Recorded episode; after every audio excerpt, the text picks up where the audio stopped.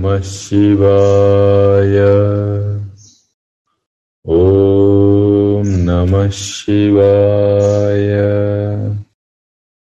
ॐ नमः शिवाय। ॐ नमः शिवाय। ॐ नमः शिवाय ॐ नमः शिवाय। ॐ नमः शिवाय। ॐ नमः शिवाय। ॐ नमः शिवाय। ॐ नमः शिवाय शिवाय। ॐ नमः शिवाय। ॐ नमः शिवाय। तो हम लोग चर्चा कर रहे हैं कि यदि हमको स्वस्थ रहना है तो स्वस्थ का मतलब दो चीज़ माना जाता है। एक तो बुढ़ापा जो है, कमज़ोरी है, वो ना आवे जीवन में। स्वस्थ का मतलब ये होता है। और बहुत लोग को हम जीवन में देखते हैं। आसपास भी आप देख सकते हैं। ऋषिकेश में एक माता जी हैं। उनके बच्चे के बच्चे हो गए बच्चे के बच्चे जवान हो गए लेकिन वो सबसे ज़्यादा एक्टिव है पूरे घर में। मैं उनसे दूध लेता था। तो उनको देखता था। पूरा चारा काटना, गाय को खिलाना। मतलब sunrise to sunset full action. तो ऐसे माता जी को बोल सकते हैं, बुढ़ापा ने टच नहीं किया। भले वो उम्र बहुत हो, लेकिन सबसे युवा उस पूरे घर में मुझे वही दिखे। ऐसे आप कई उदाहरण देख सकते हैं समाज में। आज भी बहुत लोग हैं जो 60 प्लस हैं 50 प्लस हैं। अभी एक, आ रहा था एड अमिताभ बच्चन जी का। 80 वर्ष हो गए उनका हैप्पी बर्थडे का। अभी भी यंग लगते हैं। तो स्वस्थ का एक मतलब जो है योग में आयुर्वेद में कि आपको यदि उम्र बढ़ भी रहा है तो बुढ़ापा आपको परेशान न करे। आप आनंद से जी सके, प्रसन्नता से जी सके। और दूसरा स्वस्थ का मतलब होता है कि आपको रोग न सताए। आजकल क्या हो रहा है? लोग जवानी में ही बुढ़ापा का अनुभव कर रहे हैं। हो रहा है कि नहीं हो रहा है? लोग मतलब जितना लोग बुढ़ापा में परेशान होता है, उसका कई गुना लोग जवानी में ही परेशान है। जो बाल बुढ़ापा में पकते थे, आज लोग के जवानी में ही पक जा रहे हैं। जो चेहरे में उदासी और चिंते के जो रेखाएँ होती थी बुढ़ापा में, वो लोगों को जवानी में हो जाए। मतलब यह है कि कहीं न कहीं स्वास्थ्य उत्तम नहीं है। तो स्वस्थ का एक चीज़ है कि बुढ़ापा का असर बुढ़ापे में भी नहीं दिखना चाहिए, जवानी को तो छोड़िए। यदि दिख रहा है मतलब हम स्वास्थ्य का ख्याल नहीं रख रहे हैं। शरीर का उपयोग कर रहे हैं, इंद्रियों का उपयोग कर रहे हैं, कर तो रहे हैं, कुछ तो कुछ करते रहते हैं अच्छा करें, बुरा करें, लेकिन शरीर का इंद्रियों का उपयोग हो रहा है। और हम यदि ख्याल नहीं रखते हैं तो बुढ़ापा जल्दी आ जाता है।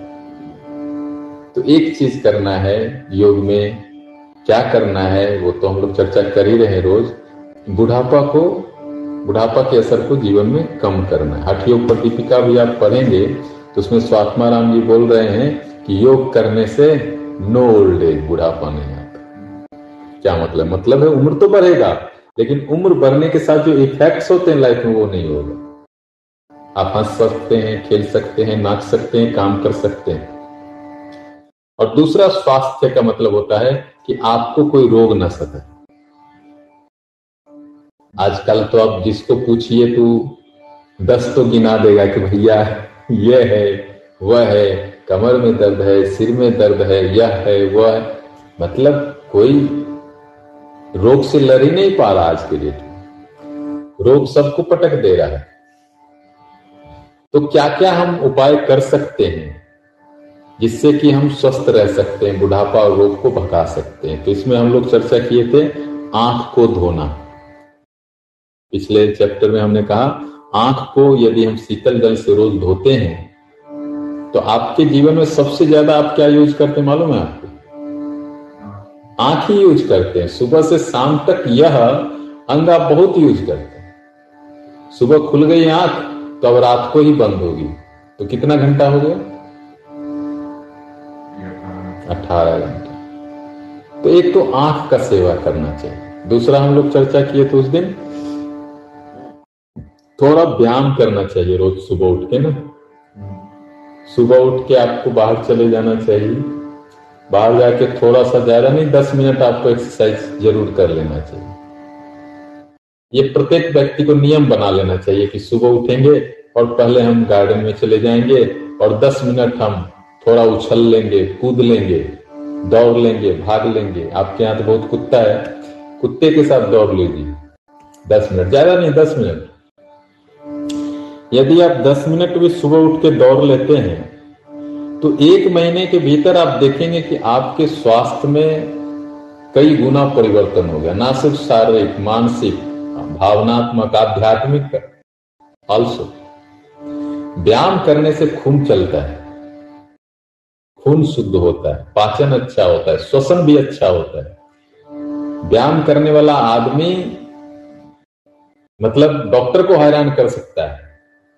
एक हमारे चाचा जी थे रोज सुबह दंड बैठक लगाना, व्यायाम करना रोज करते थे। एटी प्लस या सेवेंटी प्लस हो गए। कुछ थोड़ा तबीयत खराब हुआ तो डॉक्टर के पास गए।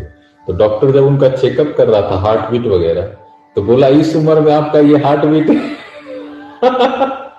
मतलब वो सुना ही देता बाहर तक। मतलब इतना स्ट्रांग उनका छाती था। यह भी संभव है कि आदमी का स्वास्थ्य इतना अच्छा हो, लेकिन क्या रहस्य है? व्यायाम करना। तो व्यायाम अच्छा लगे, नहीं लगे, सबको कर, मैं तो सुबह सुबह उठता हूँ, खिड़की खोल लेता हूँ, शीतल हवा आती है रूम में ही दस मिनट व्यायाम कर लेते, थोड़ा उछल लेते, थोड़ा कूद लेते। क्यों? उससे खून चल जाता। है खून चल गया तो भर दिन हम घूम सकते हैं, कुछ कर सकते हैं। तो व्यायाम बहुत अच्छा है आपके रक्त संचालन के लिए, पाचन के लिए, श्वसन के लिए। तो स्वास्थ्य के लिए दूसरा नियम हो गया, व्यायाम करना। सबको करना चाहिए, भले आप नाचिए, आसन करिए, दौड़िए, बैडमिंटन खेलिए, कुत्ते के साथ डजेंट मैटर। मतलब है कि आप व्यायाम करिए स्विमिंग भी कर सकते हैं। लेकिन करना स्वास्थ्य के लिए ज़रूरी है। तीसरा पॉइंट इसमें दिया जा रहा है, तलबों में तेल को लगाना। अब तो आप आयुर्वेद में देख ही रहे हैं जगह जगह आयुर्वेद सेंटर है और सब जगह मसाज होता है, शरीर में तेल का मालिश होता है। तो कहीं ना कहीं जो ये मसाज है मालिश की जो विधि है, आप देखेंगे पूरी दुनिया में मालिश की विधि। पूरी दुनिया के लोगों ने, जो ज्ञानी लोग हैं, उन्होंने अनुभव किया कि मालिश करने से शरीर का स्वास्थ्य अच्छा होता है। आप मालिश करेंगे, आपको त्वचा में भी चमक आएगा। आप रोज आंवला ऑयल या कोई ऑयल लगावे अपने स्किन में रोज तो आपका पूरा ये चमकने लगेगा कुछ दिन बाद।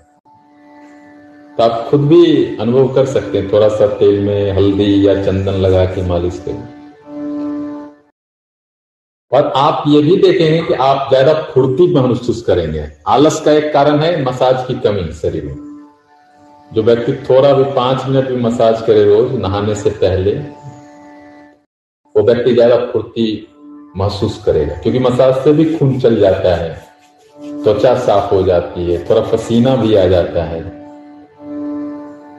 थोड़ा और जो मांस मज्जा है, उसका भी थोड़ा सा मांस मज्जा भी हेल्दी हो जाता है, क्योंकि मांस मज्जा का कहा हम कुछ कर पाते खा लेते हैं, मांस मज्जा बढ़ता जा रहा है, उसको एक दो बार। इवन पेट का मसाज बहुत अच्छा है पाचन के लिए। नाभि में भी तेल लगा के बहुत लोग पेट में मालिश करते हैं तो उनका पाचन बहुत अच्छा रहता है। तो यहाँ रहा तलवा में तेल तेल तेल लगाना। पहला पॉइंट तलवा क्यों? क्योंकि ये हमारे शरीर का इंड है।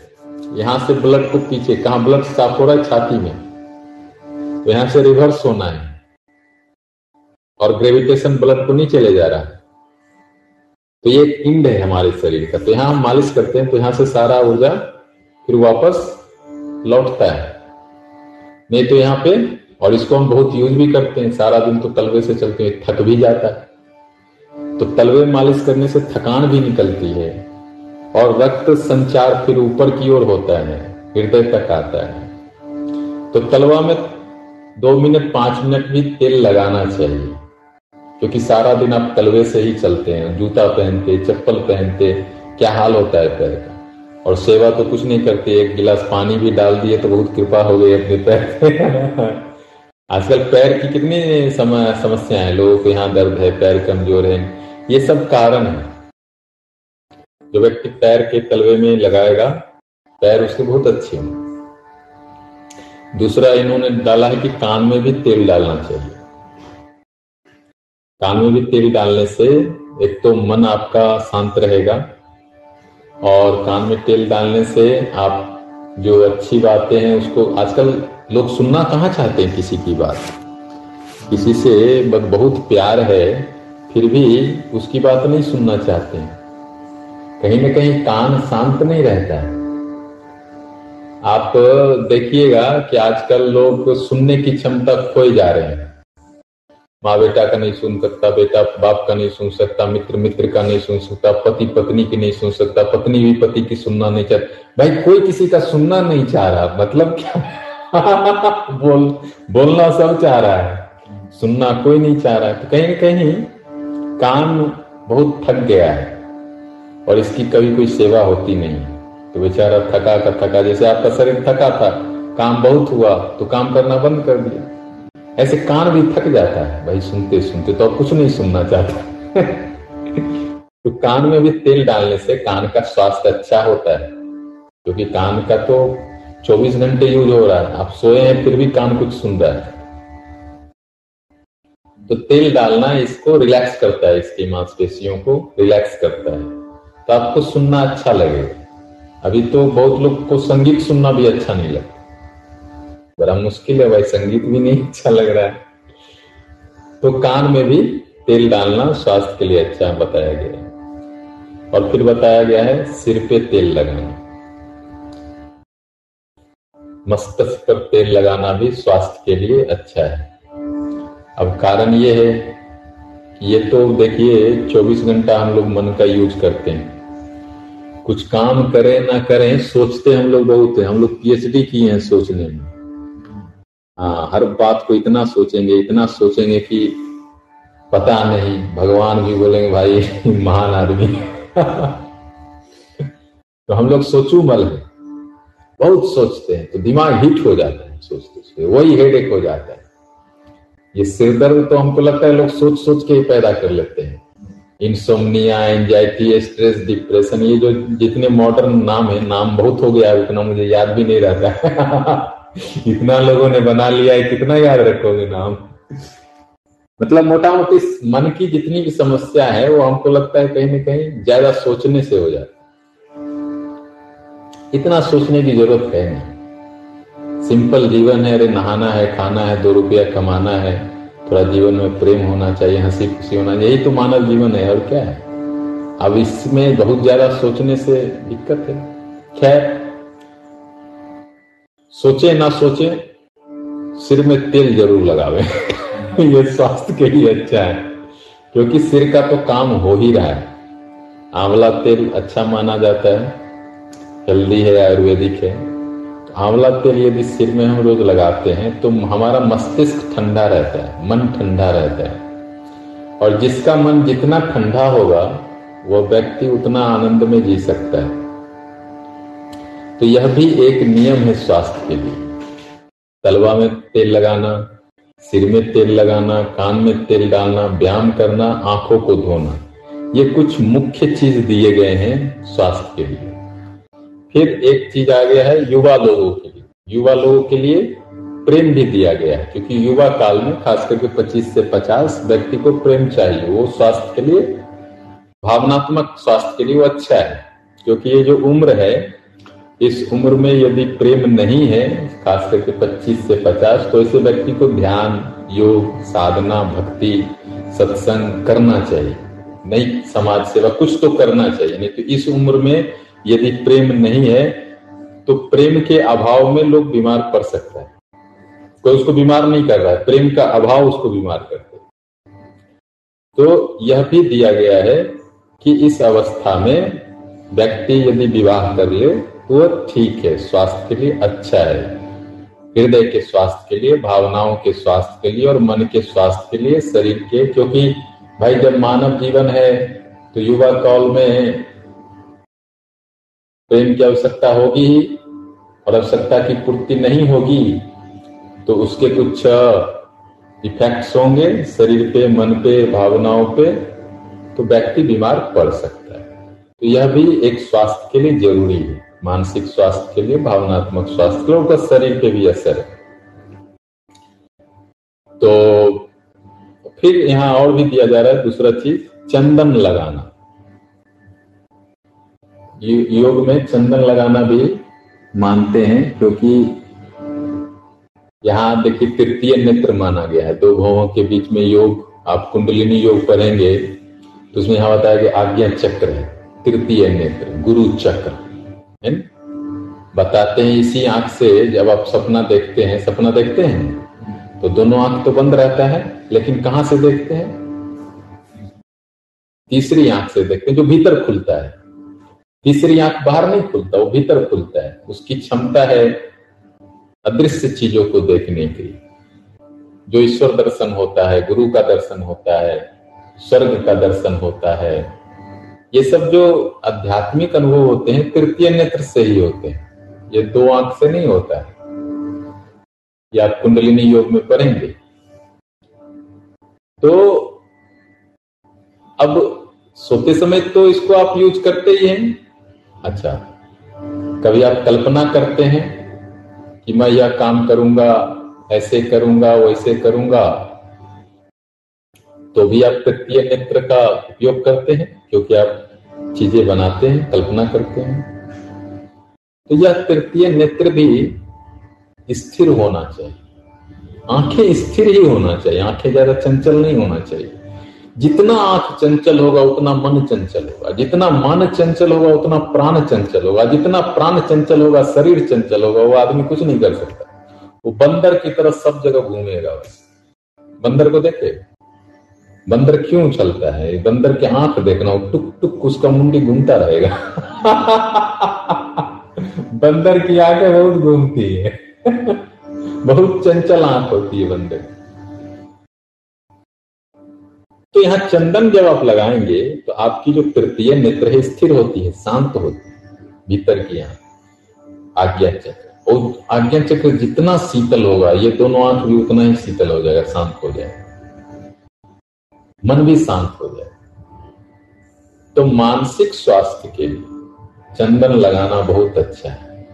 आप देखेंगे जो माता जी लोग हैं, पहले के आजकल तो पता नहीं लगाते कि नहीं, पहले लोग लगाते थे यहाँ टीका तो जो माता जी लोग लगाते हैं या लगाते थे, उनका आप देखना, उनका मन बड़ा शांत रहता है। वो एक घर में पचास साल जी लेंगे। पहले की माता जी लोग जी लेती थी ना। एक घर है, पति है, बच्चा है, गाय है, और पूरा जीवन एक छोटे से घर में लोग निकाल लेते थे। और खुश रहते थे, हँसते थे, नाचते थे, गाते थे, सब कुछ करते थे, खुश भी रहते थे और कम में लेकिन अभी आधुनिक काल से थोड़ा सा इसको देखें तो लोगों के पास बहुत कुछ है, लेकिन खुश नहीं है। दस घर है, ये है, वो लेकिन खुश नहीं। मतलब मतलब क्या मालूम? यही चंदन नहीं लगाते तो मन शांत नहीं रहता। मन भागता, आँखें भागती, इधर जाओ, उधर जाओ। अब आँख जितना भागेगी, उतना वो आदमी भागेगा। जितना भागेगा, उतना परेशान होगा। तो शांति भागने में थोड़े, शांति तो बैठने में। तो चंदन लगाने से मन शांत होता है। इसको लगाने से अनुभव होगा। यह भी स्वास्थ्य के लिए अच्छा है। फिर बताया जा रहा है स्वास्थ्य के लिए अगला चीज़ कि हमको तुरंत बना हुआ भोजन करना चाहिए, ताज़ा भोजन करना चाहिए। और खीर खाना चाहिए, घी भी खाना चाहिए, दही, मक्खन, गुड़ भी खाना चाहिए। और इसमें तो एक पान का भी सेवन बताया है, स्वास्थ्य के लिए अच्छा है। एक पत्ता होता है। वो पत्ता स्वास्थ्य के लिए अच्छा माना गया है इसमें। तो एक पत्ता आप खा सकते हैं। आपके पास तो बहुत गार्डन है, इसमें आप एक पान का पेड़ लगा भी सकते हैं। कभी कभी खाना स्वास्थ्य के लिए अच्छा माना गया है। योग में, आयुर्वेद में उसका है कि वो अच्छा शरीर के लिए अच्छा है। लेकिन ज़्यादा नहीं, एक बहुत है, एक पत्ता या आधा पत्ता रोज खा सकते हैं। पहले तो भोजन का बड़ा अच्छा इसमें दिया है। क्योंकि देखिए, भोजन यदि सात्विक नहीं है, भोजन सही नहीं है तो आदमी स्वस्थ नहीं रह सकता। चाहे वो कुछ कर ले। तो इसमें कुछ नाम भी दे दिया गया कि दही खाना चाहिए। दही स्वास्थ्य के लिए अच्छा माना गया है। पेट को भी अच्छा रखता है, बाँध के रखता है। ताज़ा दही हो, बहुत पुराना ना हो। मक्खन भी अच्छा माना गया। मक्खन को पंजाब में लोग बहुत मक्खन खाते हैं तो पंजाबी लोग का आप शरीर देखना कितना अच्छा होता नहीं होता? हमारे भगवान कृष्ण भी मक्खन खाते थे। तो कितना अच्छा है उनका जीवन ना हम लोग पढ़ते हैं। घी, खीर, ताज़ा बना हुआ भोजन, ये सब हर एक और गुड़ भी खाना चाहिए। गुड़ जो गन्ना का बनता है। शुद्ध गुड़ भी अच्छा है। आजकल तो लोग बहुत चीनी खाते लेकिन गुड़ ज़्यादा अच्छा है। तो ये चीज़ भोजन में होना ही चाहिए समय से। हमको घी शामिल करना चाहिए, दही भी शामिल करना चाहिए, खीर भी शामिल करना चाहिए, गुड़ भी शामिल करना चाहिए। ये सब चीज़ जो शामिल करेगा अपने भोजन में, वो स्वस्थ रहेगा क्योंकि भोजन का प्रभाव शरीर पे होता है। शरीर का प्रभाव मन पे होता है। तो आप तृप्त होना चाहिए भोजन से। भोजन से प्रसन्नता होनी चाहिए। आप जब भोजन करते हैं तो प्रसन्न होना चाहिए, करके कि वाह, मज़ा आ गया। ठीक तो ऐसा जब भोजन करते हैं ना तो फिर आप उस दिन बहुत खुश रहेंगे। तो धीरे धीरे भोजन की आदतों में सुधार लाना। एक तो जो बताए नाम, ये सब चीज़ शामिल करना है। थोड़ा थोड़ा ही, लेकिन शामिल करना है। एक चम्मच गुड़ ले लिए, एक चम्मच दही ले लिए, कभी एक चम्मच मक्खन ले लिए कभी एक चम्मच घी ले लिए, कभी एक कटोरी खीर ले लिए। और प्रसन्न मन से खाना है, उदास मन की नहीं खाना है। उदासी हो तो नहीं खाना चाहिए। थोड़ा नाच लो, गा लो, थोड़ा खुश हो जाओ, तब खाओ। क्योंकि जिस भाव से खाएँगे, वही भाव फिर वो भोजन से भी हो जाता है। तो भोजन हमेशा खुश होके खाना चाहिए, प्रसन्न होके खाना चाहिए। दुखी होके खाओगे तो दुखी ही रह जाओगे। खुश होके खाओगे तो खुश ही रह जाओगे। कोई भी काम हम कैसे करते हैं ना, उसका बड़ा प्रभाव है। तो भोजन तो हमेशा खुशी से ही करना चाहिए। खुशी नहीं है तो पहले खुश हो जाना चाहिए, हाथ धोना चाहिए, पैर धोना चाहिए, मुँह धोना चाहिए। थोड़ा दो चार मंत्र पर हम कैलाश आश्रम में थे वहाँ, संस्कृत सीख रहे थे दो महीने। ऋषिकेश में सबसे पुराना आश्रम है, अठारह सौ अस्सी का। तो वहाँ मुझे बहुत अच्छा लगा। ये परंपरा बहुत सारे आश्रमों में है। कि भोजन से पहले वो पूरा गीता का पंद्रहवा अध्याय पाठ कराते थे। तो क्यों कराते थे? बहुत सारे आश्रम है। अब भोजन के पहले थोड़ा भजन होगा। उज्जैन में भी एक आश्रम में हम गए थे घूमने तो वहाँ भोजन के पहले बहुत बड़ा भजन कीर्तन जय जयकारा हो रहा है। राम जी की जय हो हनुमान जी की जय हो बहुत पाँच दस मिनट तक होता रहा। अब मुझे ये समझ में आ रहा है यहाँ पढ़ने के बाद कि वो मन को प्रसन्न कर रहे थे। कि प्रसन्न होके खाओ, क्यों दुखी होके खा रहे भोजन मिला है, प्रसाद मिला है ईश्वर का।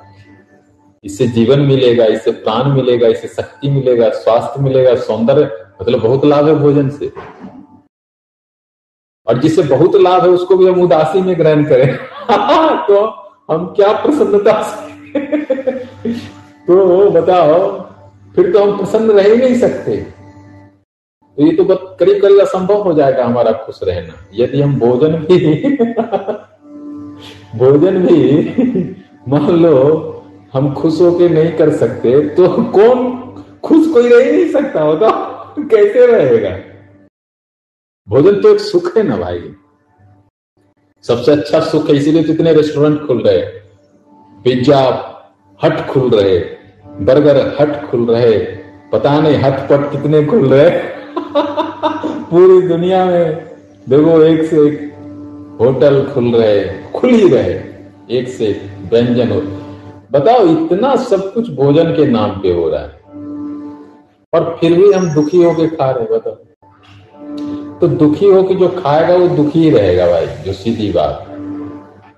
जो प्रसन्न होके खाए। खाएगा वो सदा प्रसन्न रहेगा। तो भोजन का बड़ा प्रभाव, ये स्पष्ट रूप से यहाँ बता दिया गया। कि भोजन प्रसन्न मन तो सबसे अच्छा उपाय जो योग में बताया गया, एक तो मौन में खाइए। दूसरा, आप हाथ पैर धो के सुखासन में बैठ के खाइए।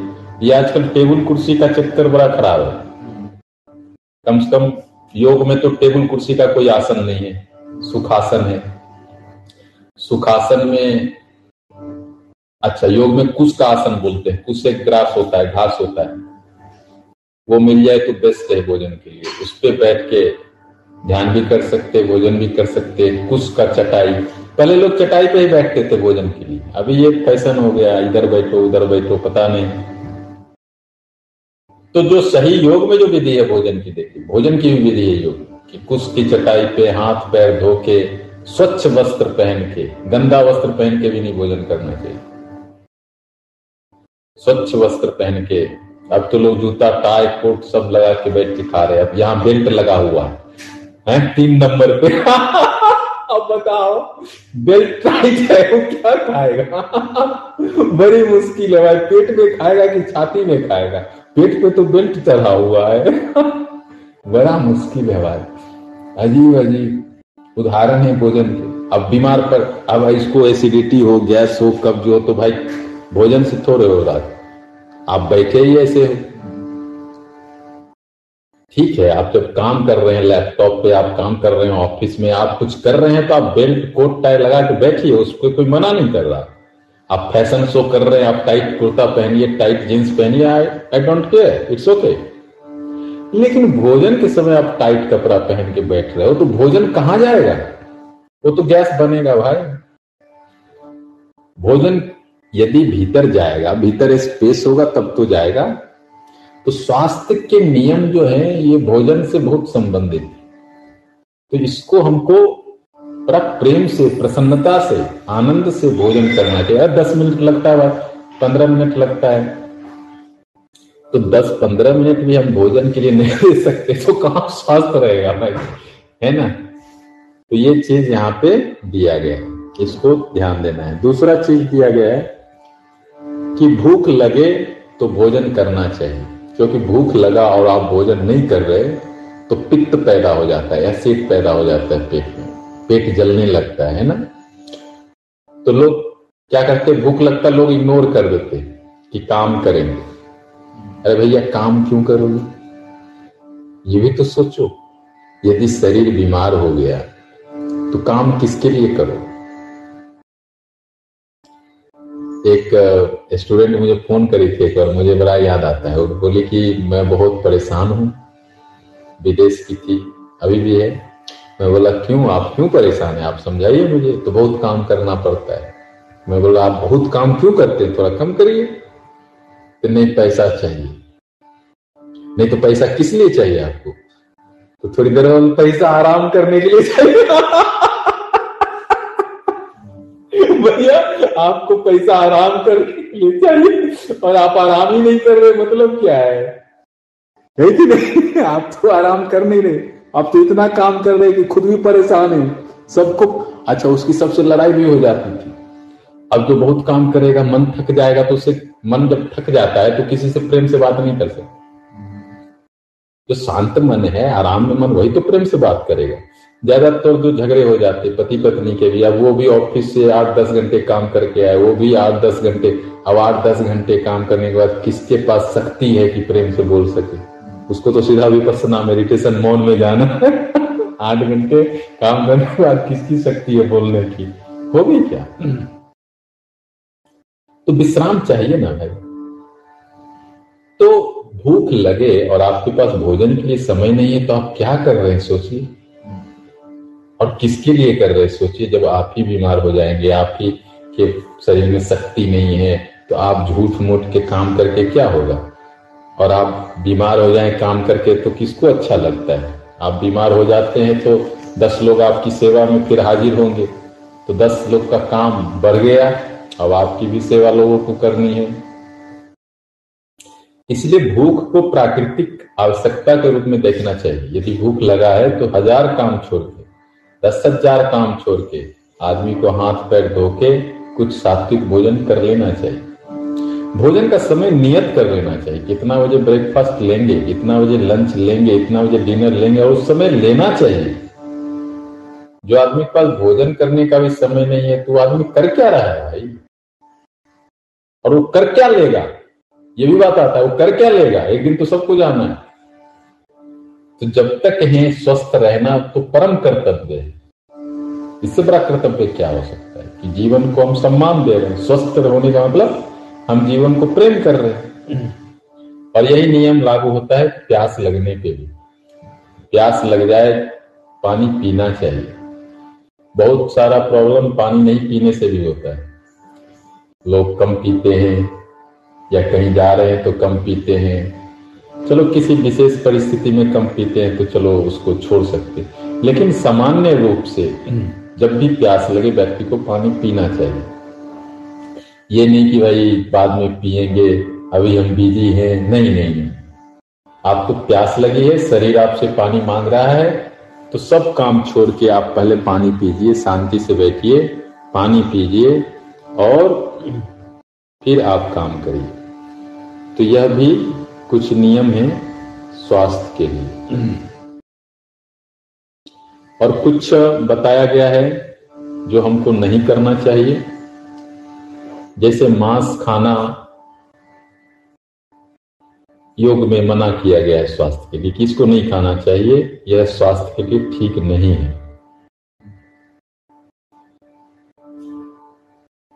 दही रात को खाना यह भी माना जा रहा है कि स्वास्थ्य के लिए नहीं ठीक है तो इसको भी हटाना चाहिए। तीसरा चीज़ इसमें दिया गया है, पाप नहीं करना चाहिए। पाप मतलब जो भी बुरा काम है, गलत काम है, शास्त्र के अनुसार, संतों के अनुसार, जो हमारे महापुरुष हुए, योगी, ज्ञानी, संत, उन्होंने जो काम को पाप बोल दिया उससे बचना चाहिए। स्वयं को भी बचाना चाहिए और लोगों को भी बचाना चाहिए। जो भी व्यविचार है, गलत है, क्योंकि योग शास्त्र के अनुसार इससे भी नाना प्रकार के विघ्न, बाधा, रोग, शोक पैदा होते हैं पाप की वजह से। एक्चुअली जीवन में जितने भी शोक और दुख आते हैं, चाहे जो भी शोक हो दुख हो, उसका एक जो कारण होता है, ये पाप के बीज होते हैं। उसी से ये सब आते हैं। सब झंझट वहीं से पैदा होता है। तो जो व्यक्ति स्वस्थ रहना चाहता है, उसके लिए ये परम नियम है। परम नियम है कि अपने जीवन को हर एक तरह के पाप से बचाए।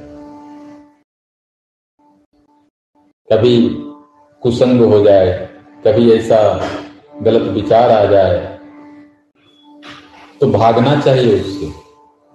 एक लड़की है मेरी विद्यार्थी एक दिन फ़ोन करी कि ऐसा ऐसा एक मित्र है, लड़का है, लेकिन अभी पता चल रहा है वो ठीक नहीं है। मुझे क्या करना चाहिए? तो मैंने बोला, तुमने सही नंबर मिलाया है, हम तो बताएँगे क्या करना चाहिए। तो मुझे जाना चाहिए, उसको समझाना चाहिए, समझना चाहिए, मिलना चाहिए, क्या करना चाहिए? मैं बोला, यदि मेरी बहनों तो अभी से इसी सेकंड, इसी समय से उससे तुम्हारा कोई कांटेक्ट नहीं होना चाहिए। और कभी वो दिख जाए तो तुम इतनी स्पीड से भागना, सौ माइल तुम्हारी स्पीड होना चाहिए, सौ माइल पर आवर तो बोली, नहीं, कहीं उसको बुरा लगेगा, जाके मुझे समझा देना चाहिए। मैं बोला कि कुछ भी नहीं करना चाहिए। आग में आप कैसे भी हाथ रखो, प्यार से रखो या नफरत से रखो, हाथ तो जलना तय है। आग को आप कैसे भी हाथ रखो, आग में जलेगा। पानी में कैसे भी हाथ रखो, शीतल लगेगा। वो तो स्वभाव है, आग का जलाना, पानी का शीतल करना। ऐसे ही जो पापी लोग होते हैं, दुष्ट लोग होते हैं व्यविचारी लोग होते हैं, आप कैसे भी जाओ, आप जलोगे। जाओ ही मत। जाओगे तो आप कितना भी सतर्क होके जाओगे, कितना भी कि हम बुद्धिमान है, हम बच जाएँगे। अरे बुद्धिमान ही सब गायब हो जाएगा, वहाँ पहुंचो। सब बुद्धि तुम्हारा ब्लॉक कर दिया जाएगा। तो मैंने उसको कहा, यदि तुम मुझको समझती हो तो तुम बस आज से हरिओम, कोई कांटेक्ट नहीं होना चाहिए। क्यों हमने ऐसा कहा? इसलिए कहा कि यदि हम पाप की ओर अग्रसर होते हैं तो योग शास्त्र भी मानता है कि उससे बहुत सारा हम पीड़ा जीवन में इकट्ठा कर लेते हैं। दुख, पीड़ा, रोग, संताप, शोक, इतना हो जाता है कि फिर जीना बड़ा कठिन हो जाता है। बहुत लोग जीने में परेशान हो जाते हैं। जीवन तो सबका वही है, लेकिन कभी कभी लोग सुंदर जीवन भी। जबकि सब कुछ सुंदर है, फिर भी परेशान हो जाते हैं। घर सुंदर है, परिवार सुंदर है, धन है, पद है, सब कुछ, फिर भी कभी कभी आप देखना बहुत लोग परेशान मिल जाएँगे। भैया, सब कुछ है, तुम परेशान क्यों हो? कारण वही पाप है। कहीं ना कहीं जाने अनजाने कुछ पाप कर देते हैं, अब वो पाप तो छोड़ेगा नहीं। वो दिमाग की शांति को लेके भाग जाएगा। अब वो आदमी अशांत हो जाए तो ऐसे बहुत सारे मित्र हैं, हमारे विद्यार्थी हैं, उनसे जाने अनजाने कुछ मिस्टेक हो जाता है तो मुझे लिखते हैं, ऐसे हुआ, वैसे हुआ। फिर मैं उनको बताता हूँ, भजन करो, कीर्तन करो, रामायण पढ़ो, मन को शांत करो। लेकिन वो अशांति उनको तंग तो करती है बहुत समय तक। उनका मन का जो सुख है, मन की जो शांति, अब मन का जो शांति है, उससे बड़ा सुख क्या हो सकता है बताओ? उससे बड़ा कोई सुख है धरती पे? तो जो चीज़ मन की शांति ही छीन ले, उसको करना ही क्यों भाई? है कि नहीं? तो यहाँ बताया गया ये बीज है। इस बीज से जो बच गया या बचा लिया जीवन को, वह स्वस्थ रह सकता है। और इससे पाप से नहीं बचा पाया तो फिर उससे भी बहुत सारी समस्याएँ होती हैं। आप देखो आजकल न्यूज़पेपर पढ़ो टीवी देखो। मैं तो डर से अब न्यूज़पेपर नहीं पढ़ता। न न्यूज़ देखता हूँ, ना समाचार की चर्चा करता हूँ। आप देखना, इतना सारा गड़बड़ चलता है।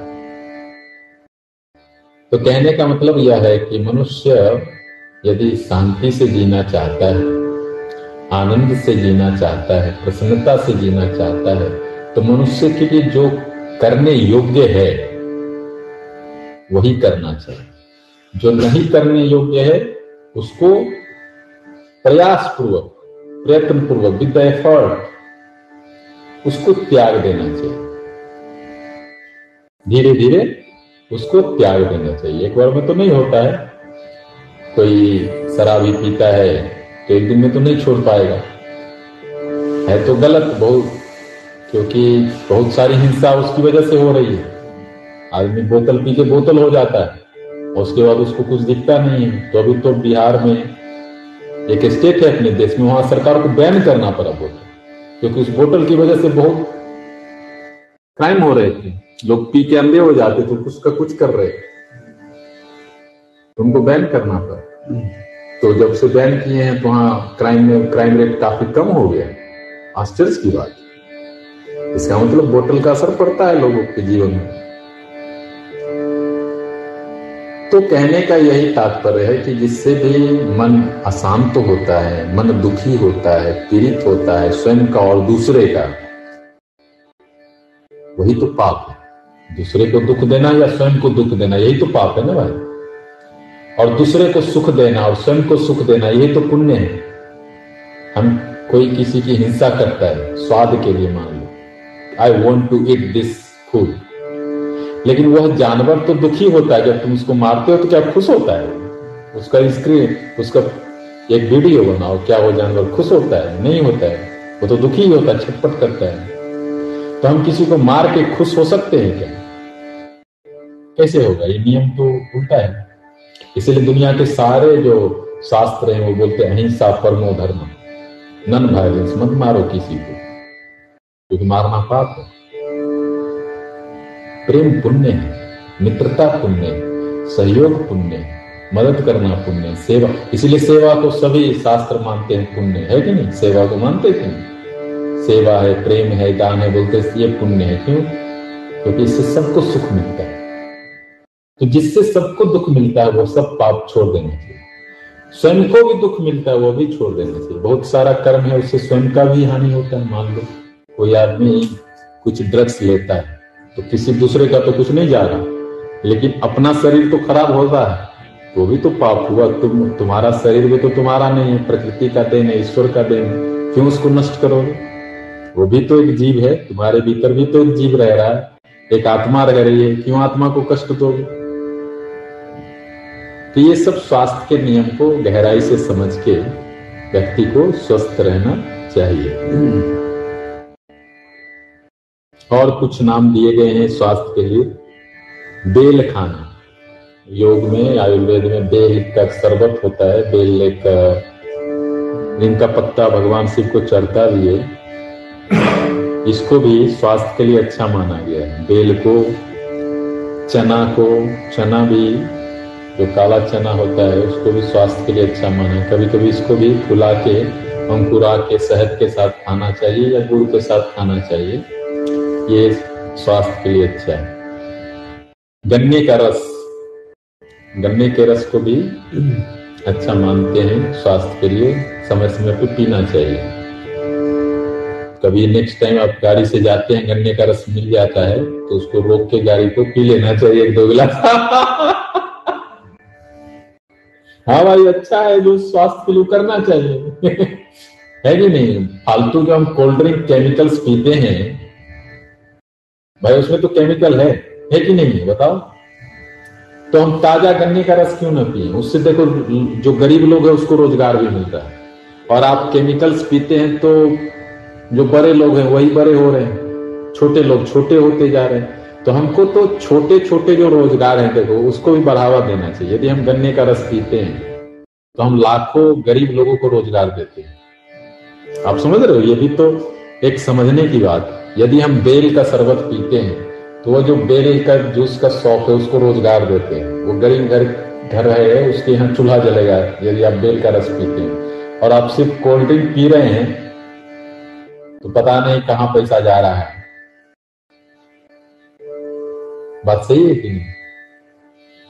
किसी को पता है कहाँ जा रहा है पैसा, किसी लेकिन हम यदि बेल का शरबत पीते हैं, गन्ने का शरबत पीते हैं तो तो दिख रहा है ना, वहाँ वो जो लड़का खड़ा है, या वो लड़की खड़ी है, किसी गरीब घर से आई है, उसको पैसा देते हैं तो उसके घर में चूल्हा जलेगा।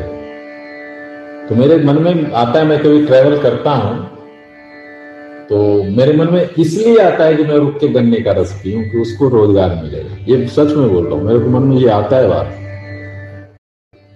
लेकिन जनरली मेरे पास पैसा होता नहीं तो मैं रुक ही नहीं पाता हूँ। तो चल लेता हूँ। या होता भी है तो इतना नहीं होता कि कार में जितने लोग हैं सबको पिला सकूँ। तो चल लेता हूँ। लेकिन एक मन में ये आता है कि बेल का शरबत है या इक का शरबत है तो इसलिए भी पीना चाहिए कि एक तो रोज़गार मिल रहा है। पॉइंट वन पॉइंट टू ये हेल्थ के लिए अच्छा है, ये शास्त्र में यहाँ लिखा है। ये सात्विक भोजन है, सात्विक पेय। इसको हमको लेना चाहिए। मूंग की दाल भी यहाँ लिखा है। मूंग का दाल खाना चाहिए। मूंग का दाल खाने से अच्छा है। मूंग का दाल जो हरा दाल होता है ना वो हेल्थ के लिए बहुत अच्छा है। तो ऐसे कुछ अच्छा कुछ नियम बता रहे हैं कि नहीं करना चाहिए। जैसे हम भोजन करते हैं भोजन करने के तुरंत बाद नहीं नहाना चाहिए। क्योंकि भोजन करने के बाद पेट थोड़ा भारी हो जाता है। उस समय थोड़ा विश्राम करना या थोड़ा टहलना ठीक है लेकिन तुरंत ठंडे पानी से नहाना वो आपके पाचन को गड़बड़ कर देगा आपको कफ हो सकता है। सर्दी खांसी हो सकती है।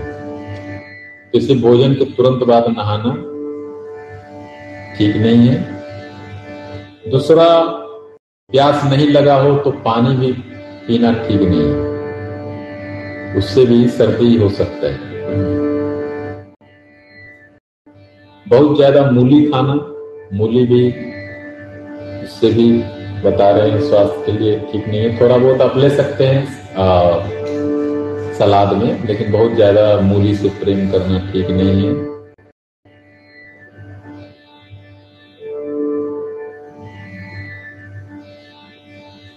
और यहाँ कभी कभी कोई व्यक्ति बीमार हो जाए तो दो सजेशन दिए जा रहे हैं यहाँ पे। यदि छोटा मोटा बीमारी हो तो उपवास कर लेना चाहिए। कई बार जो भोजन में कुछ विषैले पदार्थ आ जाते हैं, उससे आदमी बीमार पड़ता है। तो जो सिंपल रेमेडी है कि कुछ भी तकलीफ़ है तो आप एक दो भोजन छोड़ दें खिचड़ी खा लें, दलिया खा लें, या फल खा लें, या फल का जूस पी लें। कई बार पेट को हल्का छोड़ देने से बीमारी में लाभ होता है। उपवास एक विधि है शरीर को शुद्ध करने का और शक्तिशाली करने का। आप जानवर वगैरह को भी देखिएगा कि उसको कुछ हुआ है तो खाना छोड़ दे। नेचुरली उसको फील होता है नहीं खाना चाहिए। और वो खाना छोड़ तो ठीक हो जाता है। सब जानवर के पास तो डॉक्टर नहीं उपलब्ध है। ज़्यादातर जो जानवर है, उसके पास तो डॉक्टर नहीं है। वो कैसे अपने आप को ठीक करते हैं? उपवास से। फुल रेस्ट करेंगे, उपवास करेंगे। और ठीक हो जाएँगे। तो उपवास की शक्ति से जो पेट को जो रेस्ट मिलता है उस रिस्क से पेट अपने आप को इतना साफ़ कर लेता है और एक बार आपका पेट बिल्कुल साफ़ हो जाता है तो आप बहुत सारा शक्ति ऑब्ज़र्व कर लेते ऐसे ही ज़्यादा तबीयत खराब रहने से पानी भी कम पीना चाहिए। पानी भी बहुत ज़्यादा लोड नहीं करना चाहिए। जब तबीयत खराब है तो पानी भी कम, भोजन भी कम कर देना चाहिए। इससे भी स्वास्थ्य में बहुत तेज़ी से लाभ होता है। दूसरा चीज़ दिया गया है यहाँ पे कि भोजन के तुरंत बाद नहाना तो मना है ही, दौड़ना भी मना है, घूमना भी बहुत ज़्यादा मना है, बहुत ज़्यादा टहलना भी मना है, क्योंकि खाने के तुरंत बाद बहुत ज़्यादा काम करने से अपचन हो जाता है। और खाना पचता नहीं है तो कुछ दिक्कत हो जाती है स्वास्थ्य। की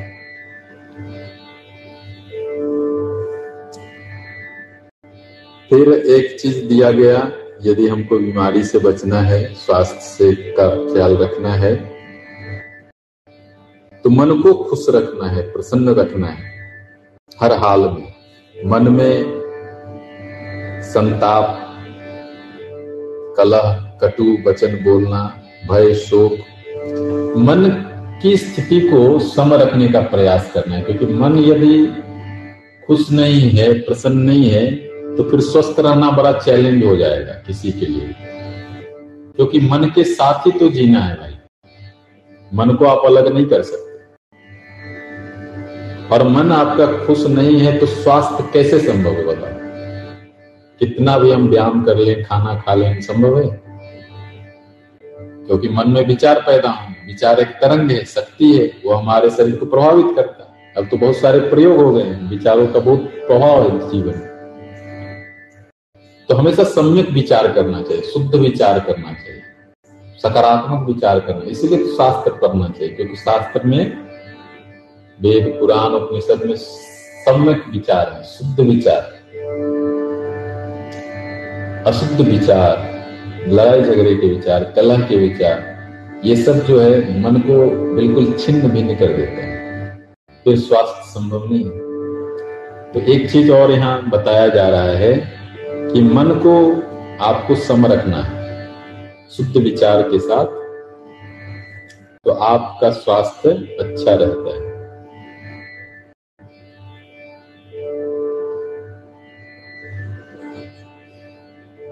तो ये था चैप्टर सात्विक आहार का, सात्विक विचार का, सात्विक जीवन शैली यौगिक जीवन शैली का, कि कैसे हम योग, आयुर्वेद की मदद से और स्वास्थ्य के जो नियम योग और आयुर्वेद में है कि सात्विक आहार लेना, सात्विक जीवन जीना और क्या क्या करना। जिसमें जो मुख्य थे वैसे तो बहुत सारे ग्रंथ लिखे गए हैं, आयुर्वेद पे योग पे इसमें जो मुख्य बातें थी इस चैप्टर में, हम लोगों ने चर्चा किया है। और आगे चर्चा कल करेंगे